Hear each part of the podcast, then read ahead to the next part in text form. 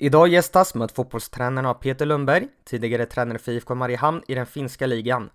Vi pratar om hans första år som assisterande i klubben och hur han ser på den rollen, vad han ville förändra när han blev chefstränare, hur arbetssättet såg ut och på vilket sätt han implementerade sin spelidé. Lundberg berättar om bragden när han vann finska ligan, vad som är så speciellt med IFK Mariehamn och avslutningsvis om hans tankar inför det stundande uppdraget som förbundskapten för Finlands P19-landslag. Följ gärna podden på sociala medier och glöm inte bort att prenumerera i din poddspelare.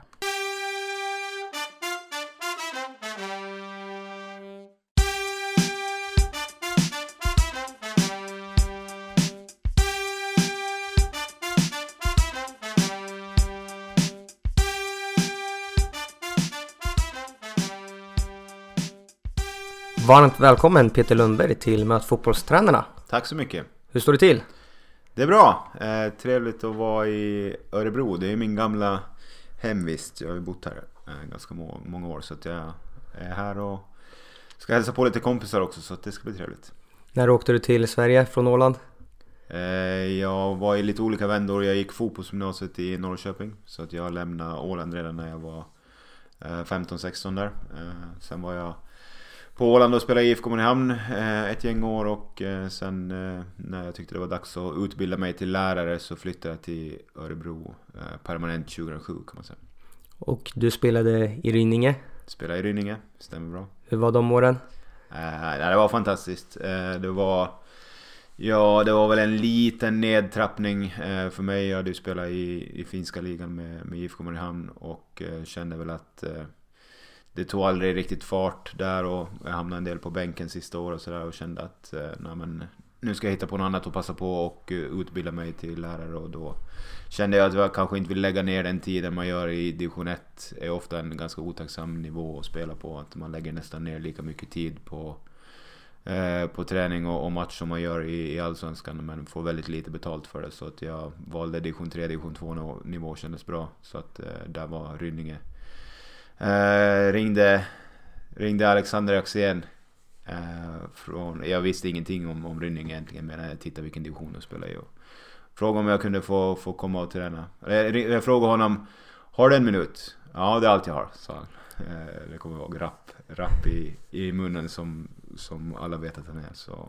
Men jag fick komma och, och, och träna med dem och hålla igång med dem och sen så blev det att jag spelade flera säsonger där. Nu när du har blivit tränare, är Axén någon du har haft som mentor eller tagit idéer av och pratat med? Ja, men vi har hållit eh, kontakten och smsat någon gång nu och då. Sen har vi mött dem ganska många gånger i, i träningsmatch. Eh, så att vi har träffats på ett eller annat sätt nästan, nästan varje år efter att jag lämnade här. Så att vi, vi har hörts lite grann men mentor ska jag inte, så, så mycket kontakt har vi inte haft. Kör igång med faktarutan. Yes. Ålder? 38. Familj? Eh, sambo och eh, sen eh, ja, mamma, pappa, tvillingbror och två andra syskon, så tre syskon totalt. Bor? Eh, Mariehamn, Åland. Bästa spelen du har tränat? Eh, det är nog eh, Daniel Sjölund får jag säga. Vad har han för egenskaper som du gillar? Eh, extremt bra speluppfattning tycker jag.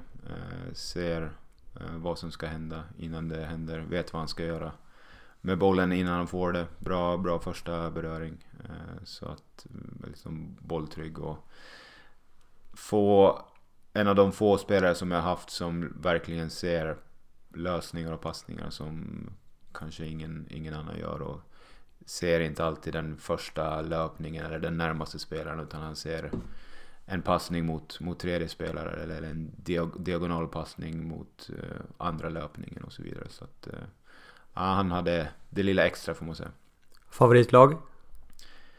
Uh, jag har faktiskt inget favoritlag kan jag säga. Utan jag har varit en sån här som har hoppat en del. När Svennis var tränare i Lazio så, så höll jag ganska hårt på dem. Och samma sak när jag gick till Manchester City. Så då var jag ändå, får man säga, nästan supporter på det sättet. Jag var in till och med i forum och läste lite grann och, och såg hur det gick. Eh, följde Manchester City då ganska, ganska hårt. Och, och så där, ja, på så sätt jag var det Foppa, då höll man på Quebec, Quebec och sen höll man på Colorado Avalanche och sådär. Så mer så, men just nu har jag inget eh, favoritlag. Det är väl IFK Mariehamn då.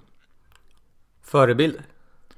Eh, jag får säga Peter Forsberg där ändå att jag var lite småbesatt av honom ett tag när han växte fram som stjärna där. Jag kommer ihåg när i gymnasiet i trean när man skulle göra något specialarbete eller vad det hette, projekt så skrev jag en uppsats om Peter Forsberg. Mm, rakt kopierat i stort sett från hans självbiografi men äh, Foppa var hade man lite dille på ett, äh, ett tag där men äh, nu tycker jag det är helt ointressant med NHL och, och hockey överlag. Har jag tappat ganska mycket. Det är kul att se OS och sådär när de bästa är med men uh, ingen sådär på fotbollssidan. Alltså många som jag tycker är skitbra såklart men ingen sådär som jag kan säga att har varit en förebild. Naturgräs eller konstgräs? Jag tror jag kör det svaret som jag tror att de flesta säger och det är väl eh, naturgräs. Men eh, hellre konstgräs än en dålig gräsplan. Kostym eller träningsoverall på match? Får säga mittemellan där då. Jag tycker att eh, jag är inte så bekväm med kostym. Jag tycker det är ganska obekvämt och framförallt om man ska börja med slipsar och grejer och sådär. Och när man är i matchsituation så ja, det känns lite konstlat och obekvämt tycker jag. Samtidigt eh, om man är tränare på en på en hyfsad eh, nivå så tycker jag att eh, det kan vara rimligt att ha eh, klä upp sig lite grann så att någon slags mellanting där kanske med några nå fräscha jeans och någon, någon tröja kanske. Vad gör du på match då?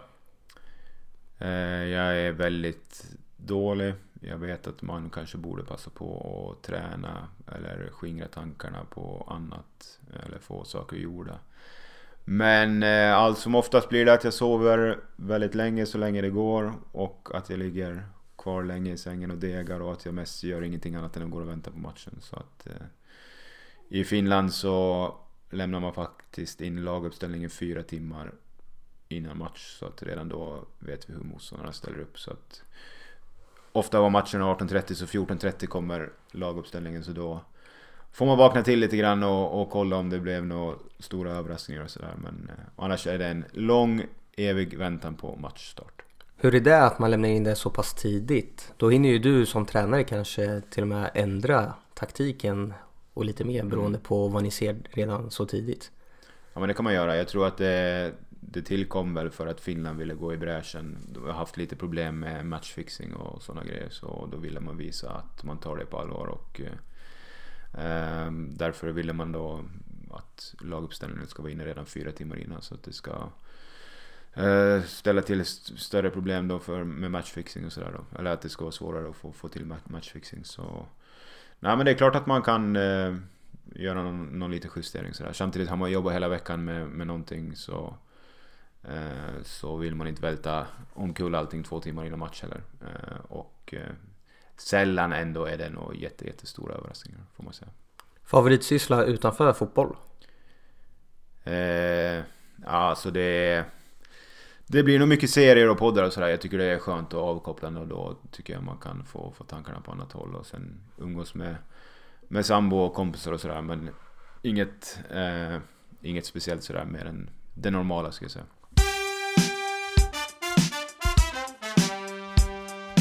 Hur var din eh, egna spelarkarriär? Den var väl eh, hyfsat medioker sådär ska jag säga. Alltså helt okej okay, men jag var aldrig någon någon spelare som var tillräckligt bra för att, att bli utlandsproffs eller kunna tjäna in några, några stora pengar. Utan eh, jag har ju spelat i, i finska ligan då i några säsonger och även i division 1 division 2, eh, division 3 nivå sådär. Så att ganska stort spektra så men eh, en helt okej okay, om man ska ta på jämför med svenska sidan så är en ganska bra division 1, division 2 spelare eh, skulle jag säga. Men, och kanske hade klarat, klarat mig hyfsat också i Superettan men inte tillräckligt bra för, för Allsvenskan. Hur gick det till när du blev tränare för första gången? Eh, det var egentligen ett samtal från Pekka Lysky som eh, hade varit många, många år i IFK Mariehamn. Eh, som ringde och frågade lite från ingenstans egentligen när jag spelade i Rynninge här i Örebro. Och 2011 på hösten ringde han och frågade om jag ville bli assisterande tränare. Och eh, så att det var inget, jag jobbade här som lärare då och spelade själv. Så att det var det var inget som var planerat på något sätt egentligen. Även om jag hade haft en del tränaruppdrag, bland annat för Ålands landslag då i det här som kallas Ö-spelen vid två tillfällen. Och jag hade ju som sagt pedagogisk bakgrund i och med läraruppdraget. Så att, och de kände ju mig väl så att eh, det var väl anledningen till att de kontaktade mig. Men det var ingenting som jag gick och väntade på eller hade räknat med eller bestämt att jag skulle bli fotbollstränare. Men då kände jag att det var ett eh, för bra erbjudande för att tacka nej till att få komma direkt in på elitnivå och, och komma in på ett lite bananskal där. Så då tog jag den chansen, slutade spela fotboll och flyttade hem till Mariehamn för att jobba som assisterande. Hade du gått några tränarutbildningar innan du blev assisterande där? Eh, jag hade gått eh, UFAB egentligen och sen lite på fotbollsgymnasiet så där gick vi en del ungdomssteg tror jag och, och sådär också. Sen hade jag läst en, en del idrottskurser i samband med lärarutbildningen om fysiologi och psykologi och sådär. Men UFAB var det egentligen, så inte så mycket fotbollstränarutbildning egentligen. Upplevde du några svårigheter med att ta det här steget från att träna ett par dagar i veckan till att helt plötsligt vara på andra sidan och vara tränare? Jag eh, kände rent ledarskapsmässigt att eh, det gick väldigt bra att det var inga större problem. Jag var ju, hade ju jobbat flera år då som lärare och var utbildad lärare så stå inför grupp och leda en grupp och försöka få dem att dra åt samma håll och försöka pedagogiskt eh, och eh, metodiskt eh, implementera någonting sådär. Det kände jag att där, där, kände jag mig ganska erfaren redan. Så det steget tyckte jag inte att var så stort. Men däremot när jag tittar tillbaka nu, ren, den här rena fotbollstränarkunskapen den var ju i ärlighetens namn in, inte jättestor, får man ju säga. Där och då så tyckte man väl ändå att man var hyfsad och, och kunde mycket men eh, många studiebesök, många kurstimmar och, och mycket erfarenhet senare så får man ju ändå erkänna att eh, min kunskap var, var begränsad. Men så är det för alla, man måste börja någonstans och man lär sig på vägen. På vilket sätt tycker du att det har bidragit mest med att utveckla just fotbollskunskaperna? Eh, jag tycker att tränarkurserna är jättebra. Och de börjar väl kanske få lite bättre och bättre rykte men ett tag så var ju ryktet ganska dåligt. Så man slentrianmässigt snackar lite skit tycker jag om tränarutbildningarna men jag tycker att de var, de var bra. Eh, studiebesök är bra. Ehm, hälsa på andra tränare. Eh, diskutera fotboll med andra som är duktiga och som är som är i branschen. Eh, och sen eh, lära sig av sina egna erfarenheter och sina egna misstag och det man själv försöker bedriva i träningen så, så blir man hela tiden bättre. Så att, eh, det är väl en, ja, läsa böcker och litteratur såklart. Så det är väl en, ett hopkok av allt det där. Vilka klubbar har du varit och besökt?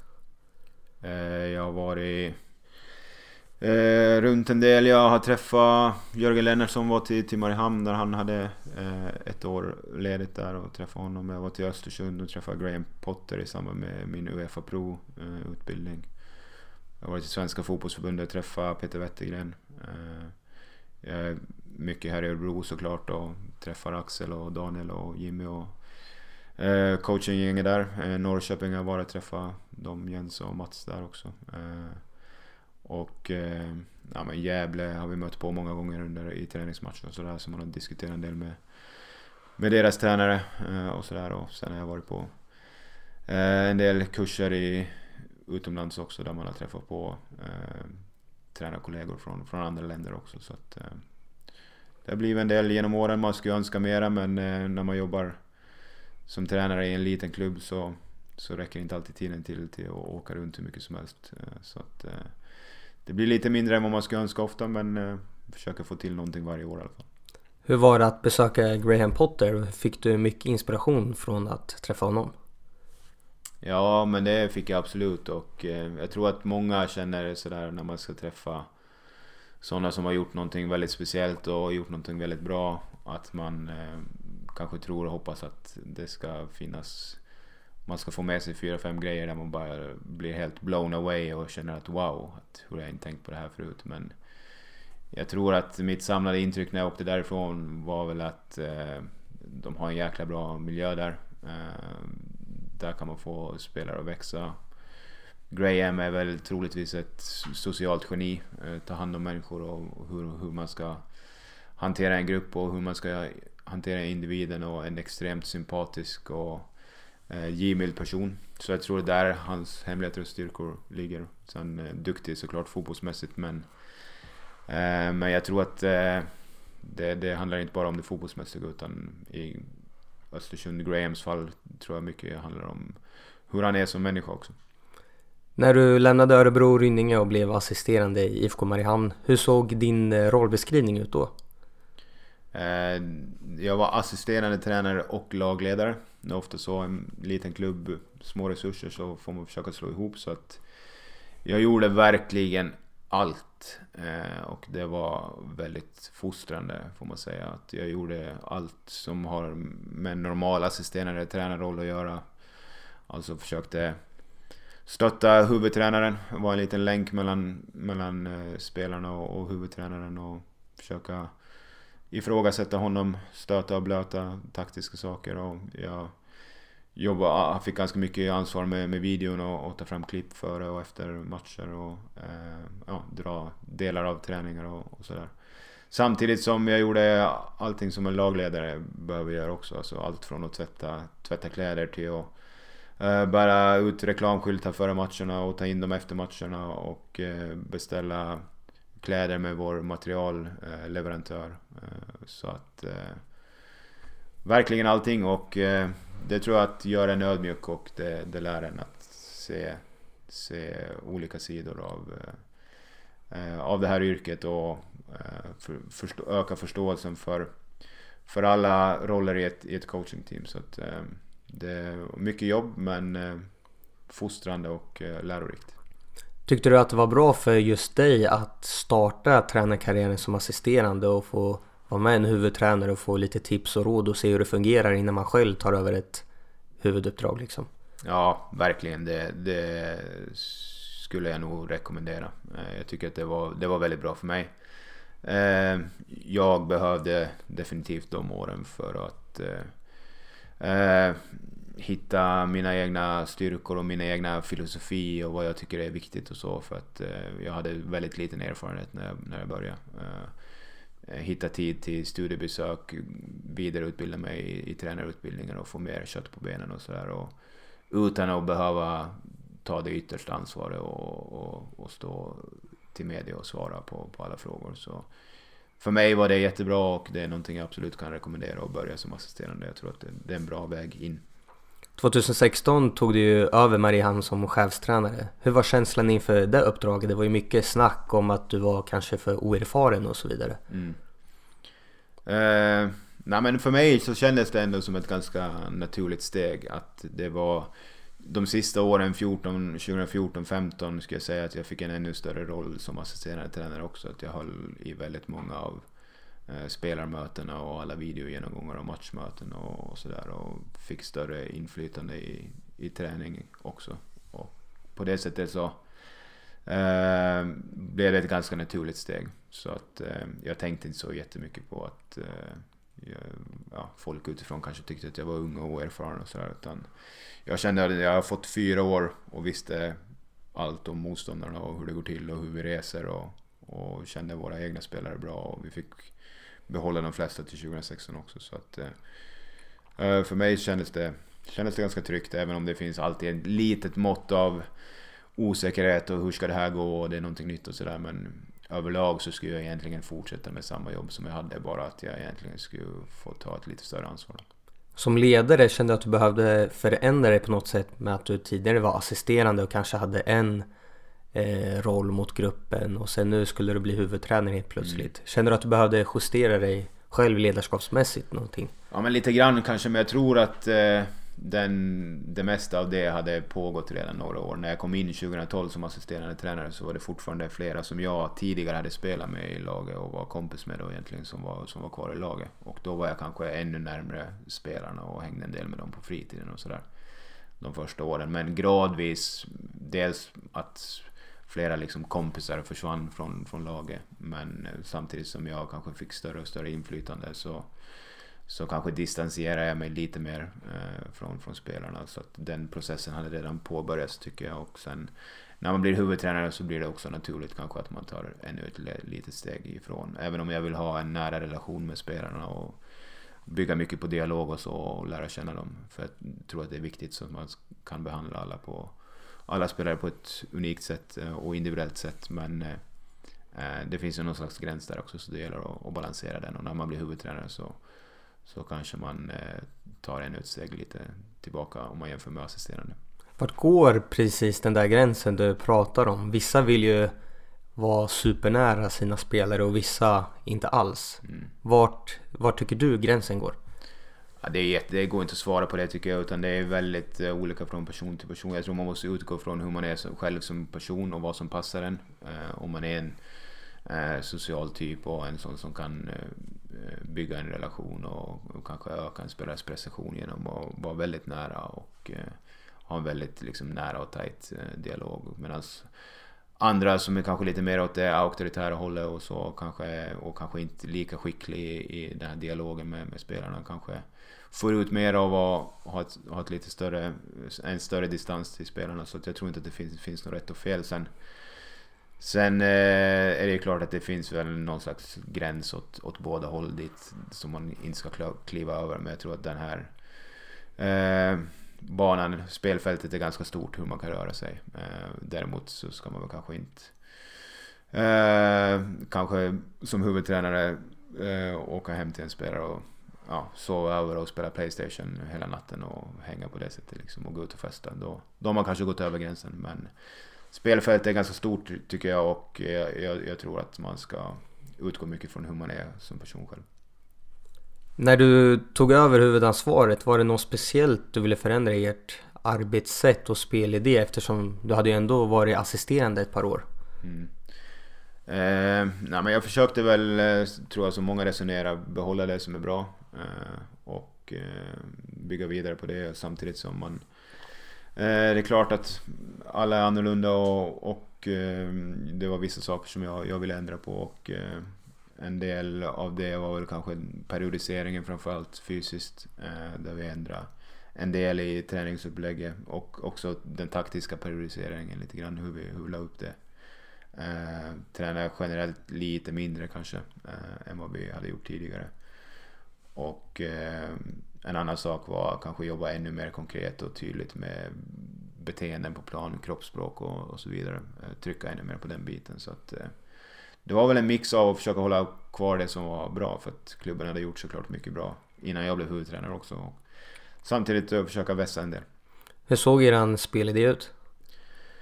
Eh, man kan säga att vi har jobbat med principer i alla delar av spelet. Ehm, någon slags spelidé nedskrivet från alla skeden i, i spelet och ja, alla tänkbara scenarion som kan hända i, under match där vi försöker ha principer då som, som en guide för spelarna för att göra det lättare för dem att ta, ta beslut i komplexa situationer. Att när det här händer så vill vi att, det, att vi ska ta de här besluten eller efter den här prioritetsordningen.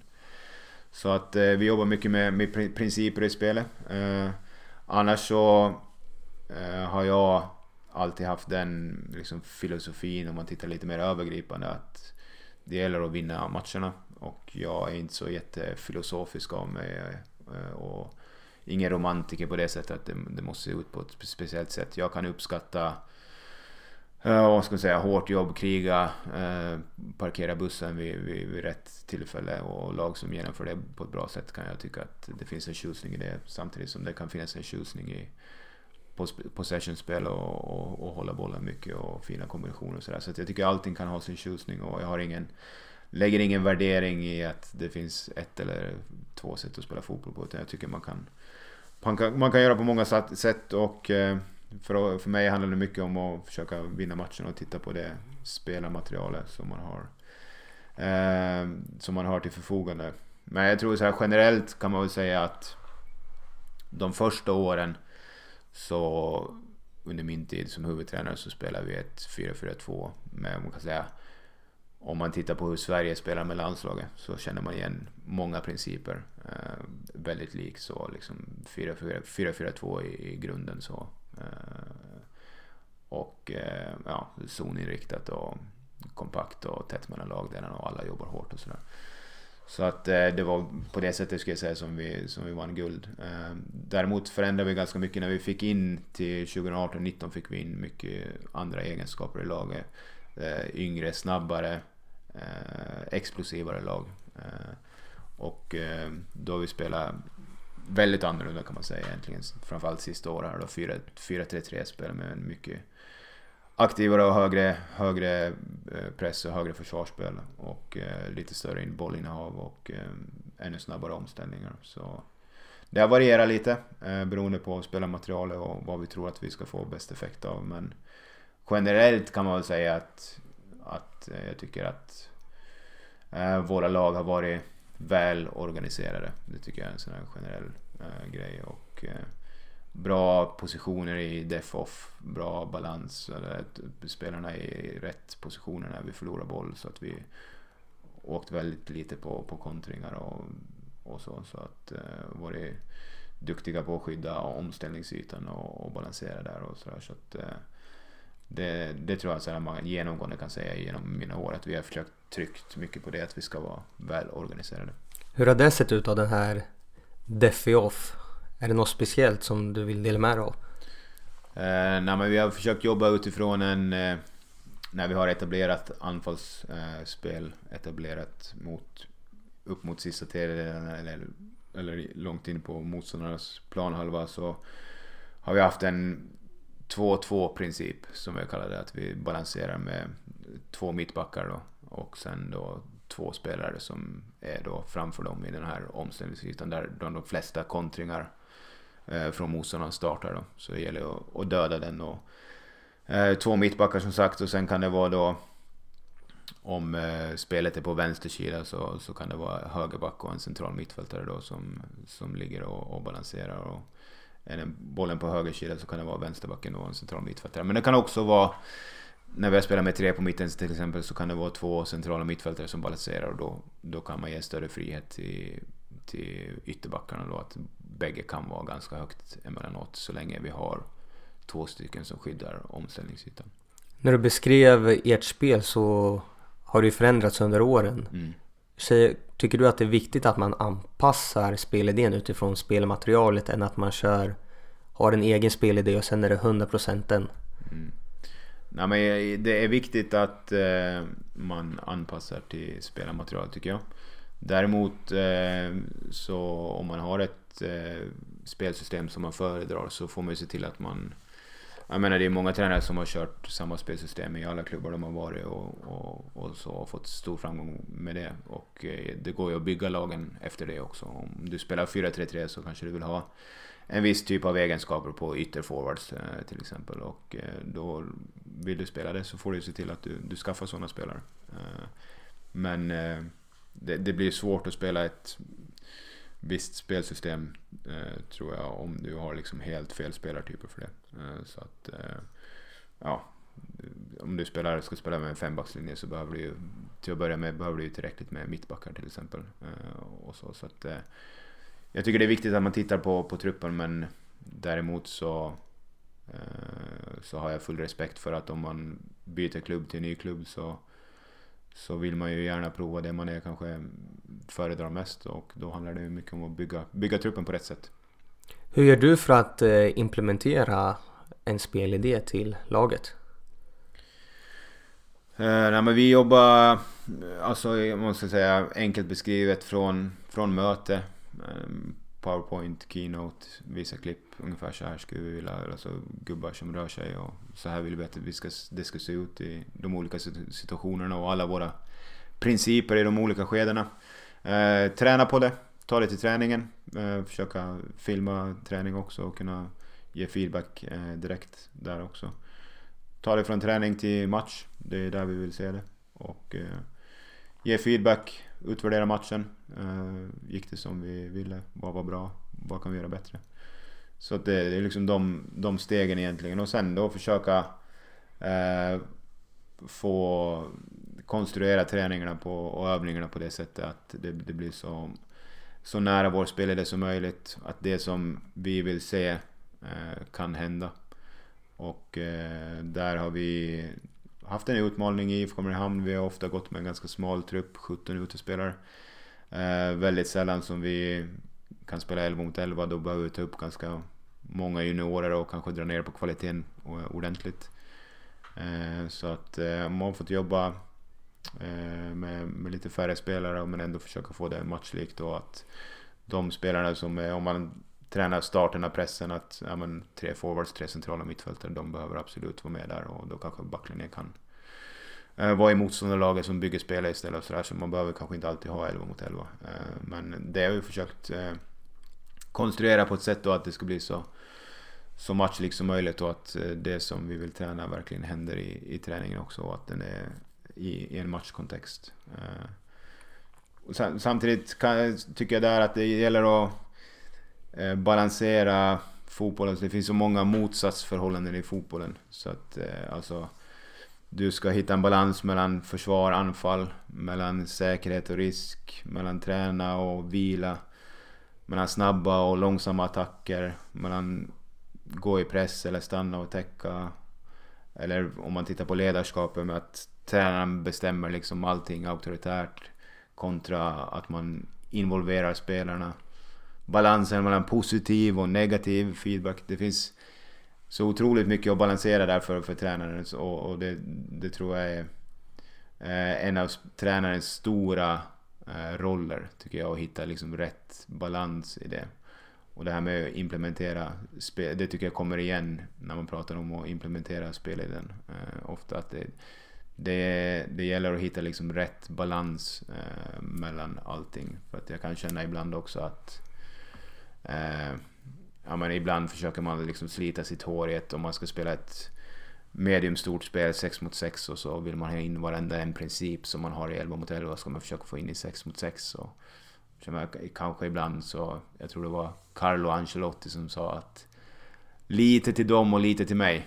Det tycker jag var ganska bra uttryck att ibland kanske man bara kan ge spelarna det där spelet då, eh, 6 mot 6 och man kanske inte behöver stoppa hela tiden och, eller liksom uh, tjata sig uh, tjata sig blodig på och få in varenda en princip i, i det. Utan då kanske man kan ge någonting till spelarna. Uh, och sen så tar man lite till sig själv i, i nästa stund istället. Men, uh, ja, det var ett långt svar på att implementera spel i det. Men det, det finns mycket att prata om när det gäller det. Det, det, är, en, det är en konst att kunna balansera det och man, man lär sig hela tiden. Om du kan beskriva något exempel på någon princip i något skede hur ni vill jobba med det i match och sen hur gör ni det i en övning?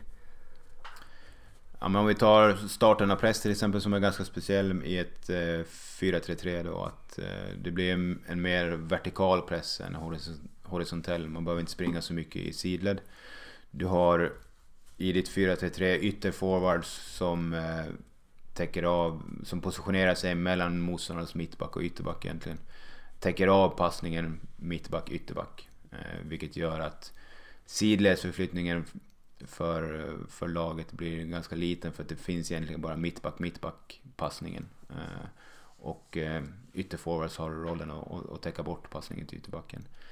Eh, och eh, då jobba med, med, med triggers där. Eh, att starta pass, eh, pressen till exempel vid en, vid en lång sidledspassning eller en lite lös sidledspassning och ytterforwards då startar pressen eh, snett mot eh, mittbacken och försöker sätta honom i tidsnöd och egentligen driva honom inåt i planen då. Och därför blir det en väldigt vertikal press att man egentligen från mittfältet sen reagerar på signaler och kliver rätt fram på sin spelare nästan i ett, i ett man-man och pressen blir liksom väldigt framåtlutad eh, och aggressiv kontra då ett kanske 4-4-2 när man mer eh, horisontellt försöker eh, guida motståndarna ut mot sidan och, och, och, låsa in dem, fast dem på, på en sida. Då. Så att eh, det blir egentligen en, en styrning av pressen inåt då, ett 4-3 eh, mot, mot ens egen, egna tre centrala mittfältare där man, där man ska vara stark och aldrig vara underbemannad. Så att eh, Eh, det skiljer ju en, en del. Eh, och eh, det har vi försökt träna så då att vi har ett lag som som bygger spelet antingen en fyrbackslinje eller en trebackslinje beroende på vad som kanske väntar i, i veckan och sådär då. Och, eh, tillsammans med två, två centrala och sen kanske två små mål i, i fickan. Eh, och kanske en nummer 10 också i en yta. Eh, där.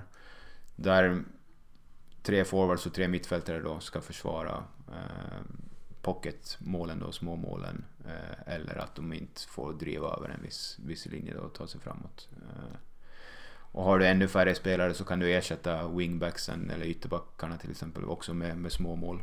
Eh, så att eh, hela tiden ytterforward behöver eh, relatera till vad han har bakom sig, var, var är småmålet, så täcka av den passningen till ytterbacken. För det är det han ska göra i match också. Så att, det beror på hur många spelare man har tillgängliga och sådär men eh, fyrbackslinjen behövs ju inte alltid i ett försvarande lag när man ska träna starten och pressen där till exempel utan det blir väldigt viktigt eh, forward och mittfälts samarbete till exempel.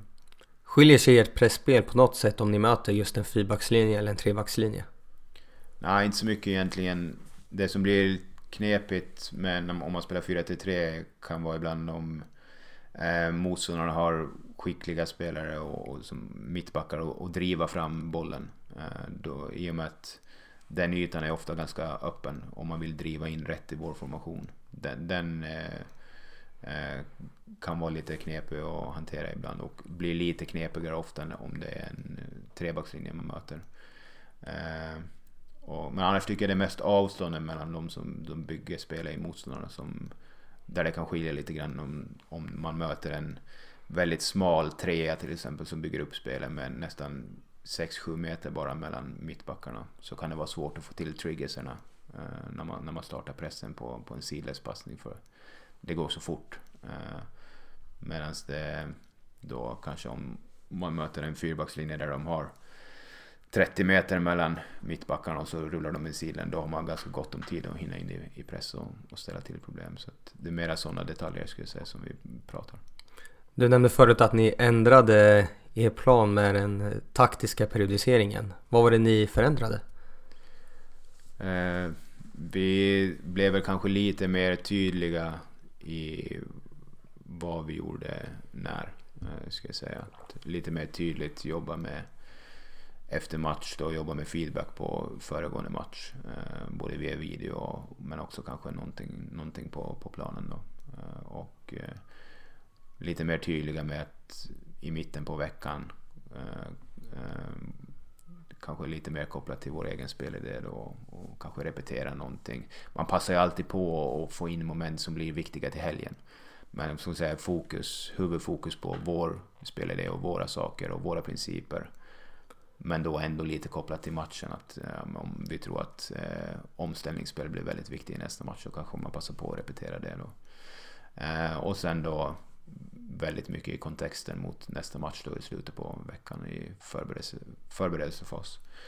Så lite tydligare skulle jag säga där eh, försökte vi strukturera det att det kanske blev lite eh, en bättre metodik för, för spelarna och, och, och, och lära sig.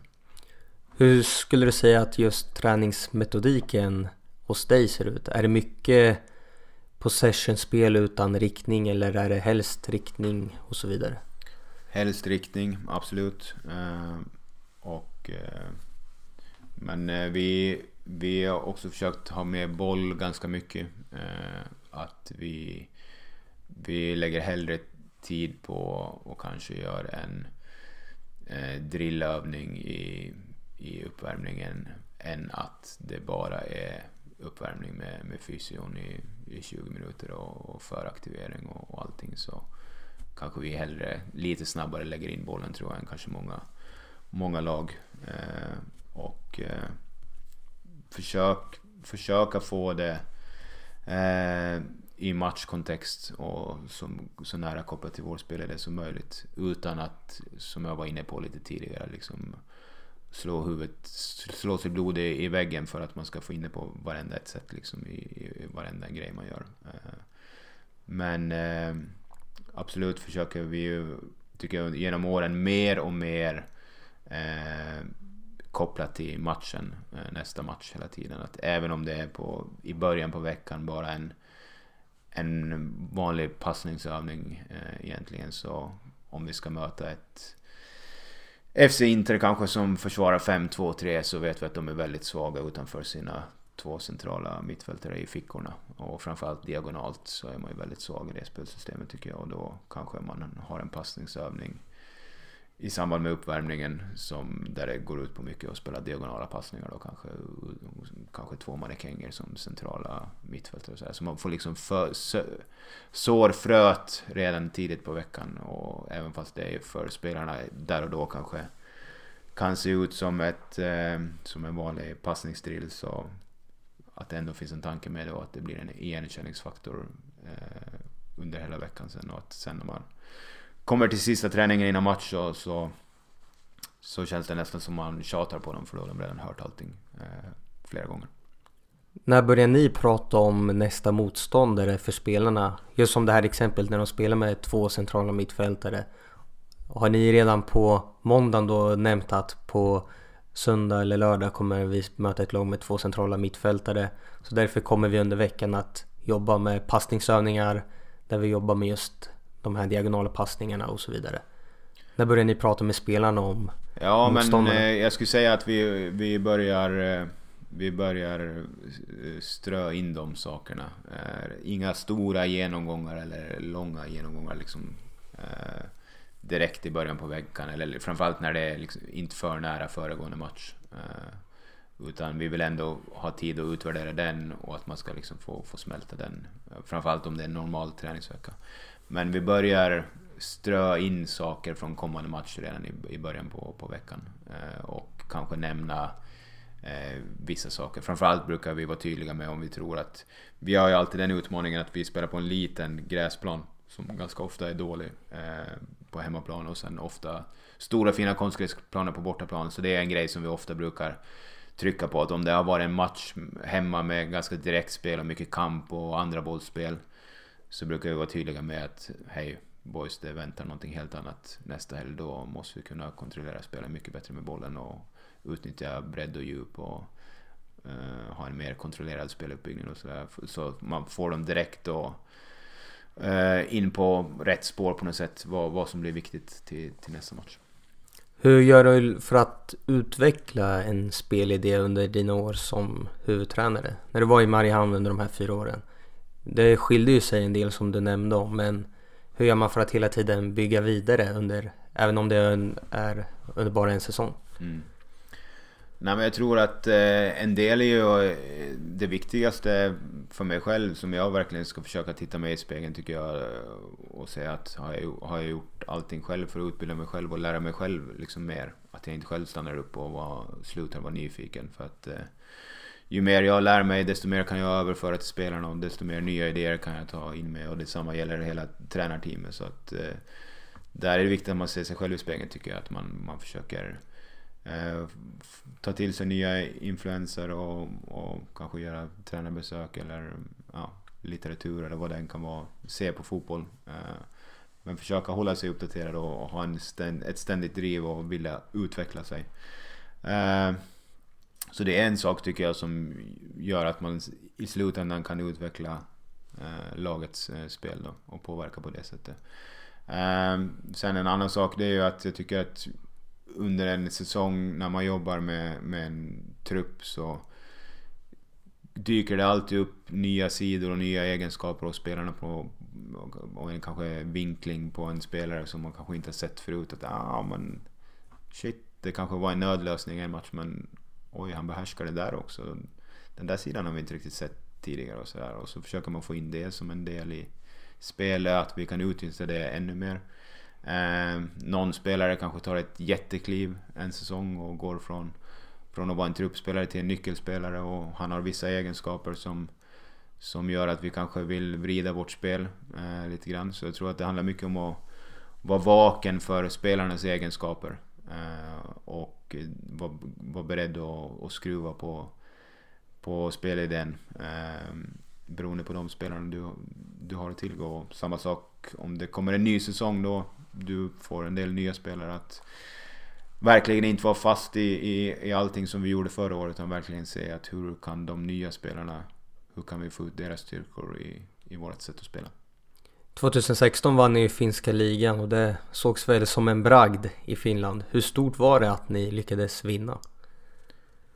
det var jättestort. Vi var tippade att åka ur av en del ansedda eh, tidningar eh, innan säsongen. Så det var en stor överraskning i paritet med när eh, året innan så hade ju Leicester och Norrköping, IFK Norrköping till exempel vunnit. En ganska överraskande. Så att det var i ropet då lite grann med, med stora överraskningar. Så att eh, det var ett otroligt gensvar och väldigt bra marknadsföring för IFK Mariehamn. Vi nämndes i alla möjliga sammanhang eh, utomlands och stora liksom, BBC och sådana här grejer. Och Erik Niva kommer dit och gör ett sånt här fint, fint långt och stort reportage och sådär. Så att det fick eh, ganska, ganska stort eko och bra marknadsföring för Åland och eh, ja, stort för en, så liten förening som, som IFK Mariehamn. Vad är det som är så speciellt med IFK Mariehamn som har gjort att de här ville komma och hälsa på er? Eh, nej men jag tror att det är litenheten, eh, sam, sammanhållningen, eh, eh, svenskspråkigheten, att man ändå är en ö eh, mitt ute i Östersjön där vi tillhör Finland men, men pratar svenska. Eh, och att vi ser oss lite grann som en utmanare mot de stora klubbarna i, i Finland. Eh, och eh, ja, det, det, tror jag är, liksom det, det, speciella. Och sen har vi försökt då utnyttja det här till en göra det till en konkurrensfördel. Att vi har jobbat mycket med eh, vad vi har kallat mentorskapsprogram då. Eh, där vi har jobbat mycket med gruppdynamiken och eh, någonting som vi kallar då för vinnarskap. Eh, när det gäller gruppdynamiken har vi försökt titta på forskning från näringslivet. Alltså Schutz och Whelans eh, forskning kring eh, hur, hur, grupper reagerar i, i olika faser. Eh, beroende på om man är i, i början där det kanske är artigt och trevligt om man pratar om väder och vind tills man kommer till en konfliktfas och, och sen då i prestationsfaser där man kan prestera då fas 3 och fas 4. Försöka lära oss utav forskning då och eh, väldigt utbildade personer inom Ålands näringsliv som har hjälpt till med de här sakerna också och stöttat oss eh, med det. Eh, för att vi hade som målsättning att vi, vi ska bli bäst i Finland på gruppdynamik. Vi vill bli bäst i Finland på vinnande beteenden.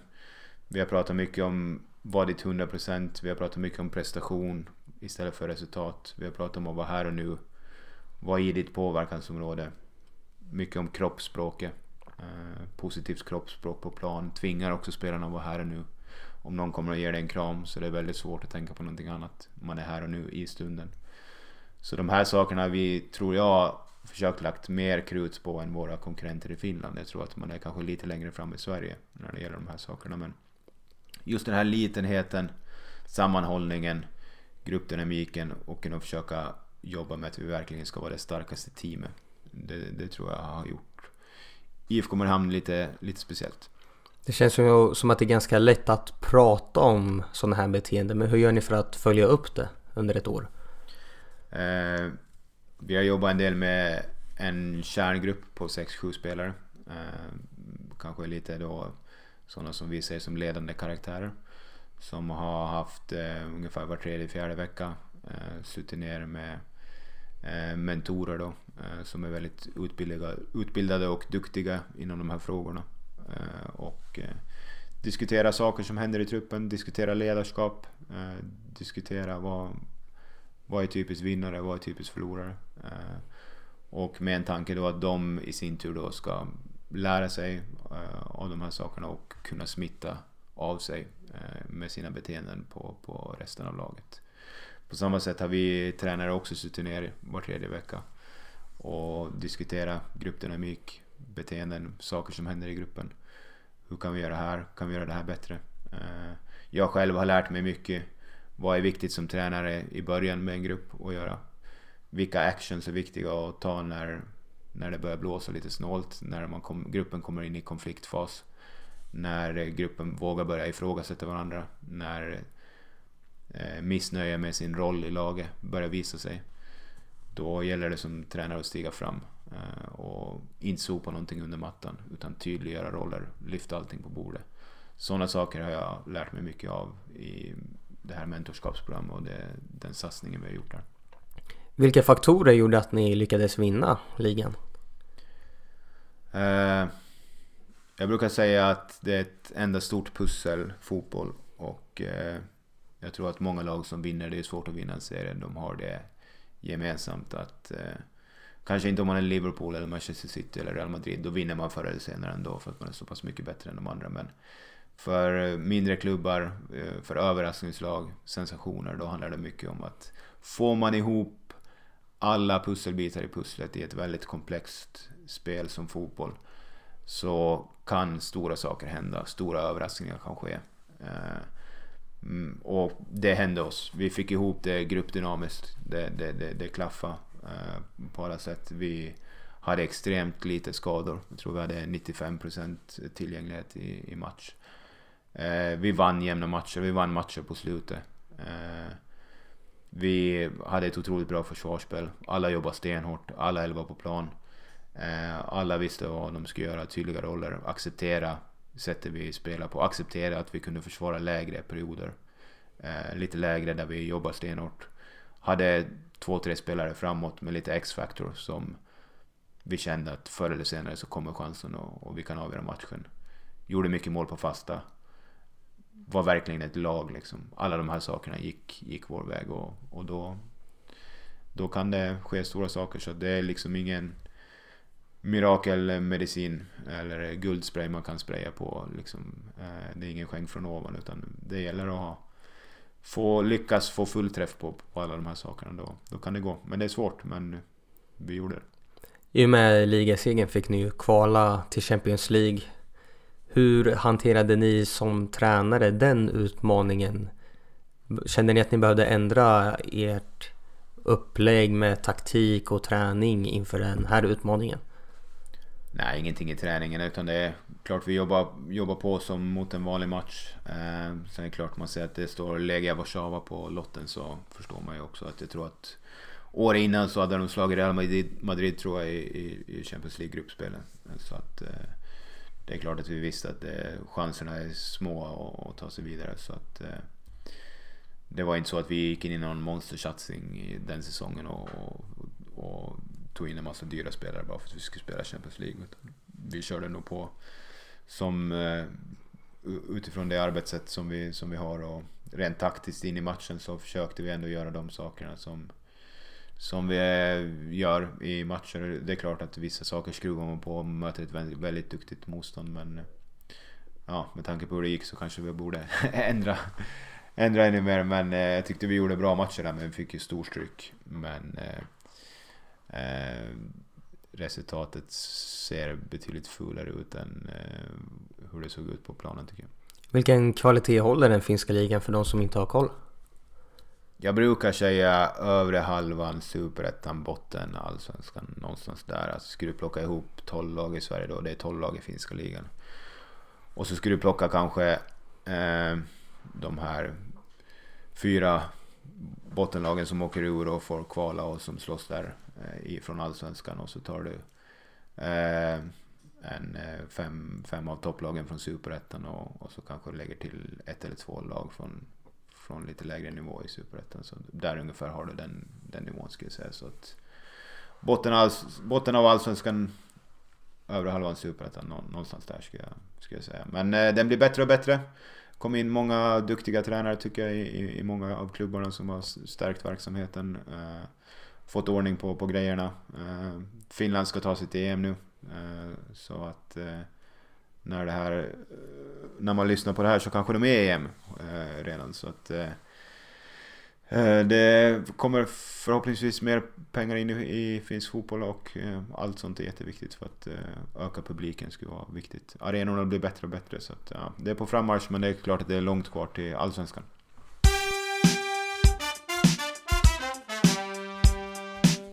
Ditt nästa uppdrag efter årsskiftet är ju som förbundskapten för Finlands U19. Hur, hur eh, känner du inför den rollen?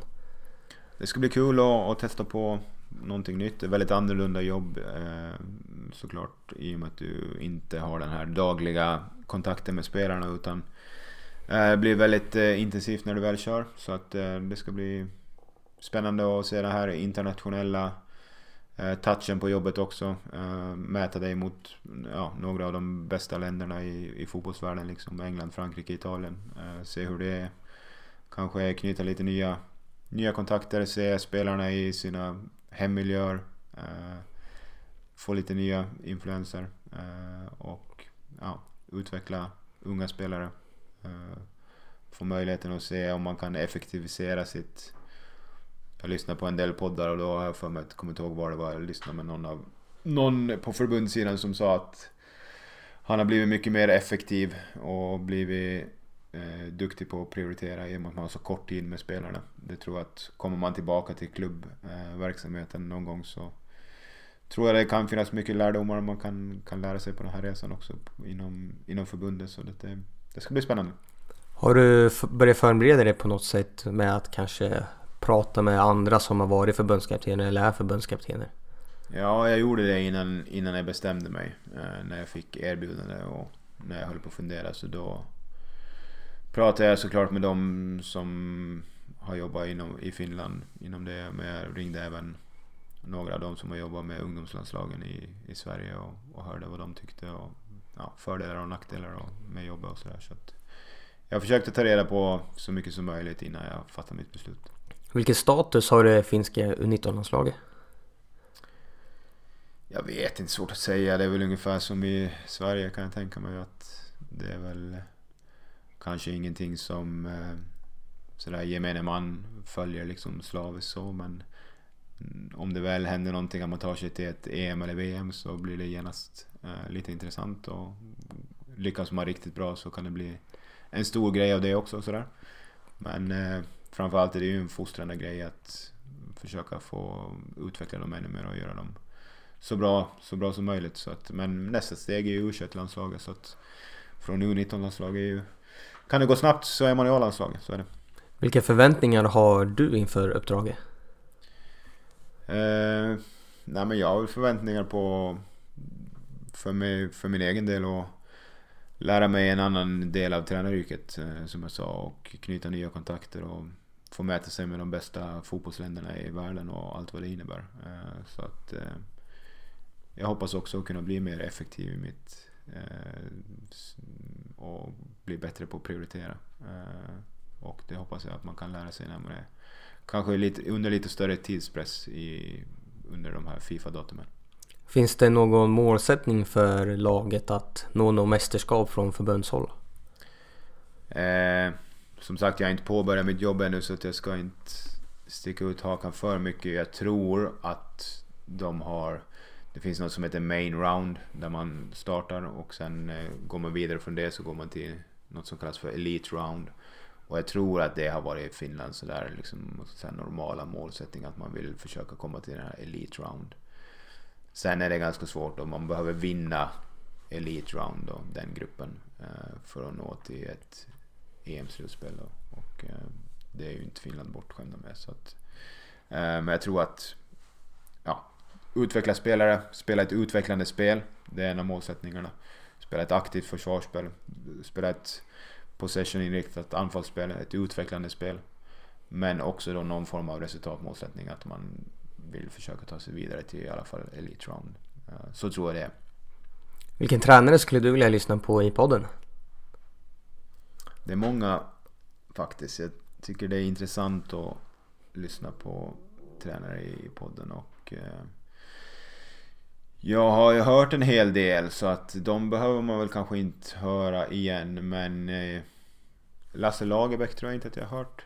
Det skulle vara intressant att höra han grotta ner sig och nörda ner sig i lite taktiska saker. Försvarsspel framförallt kanske.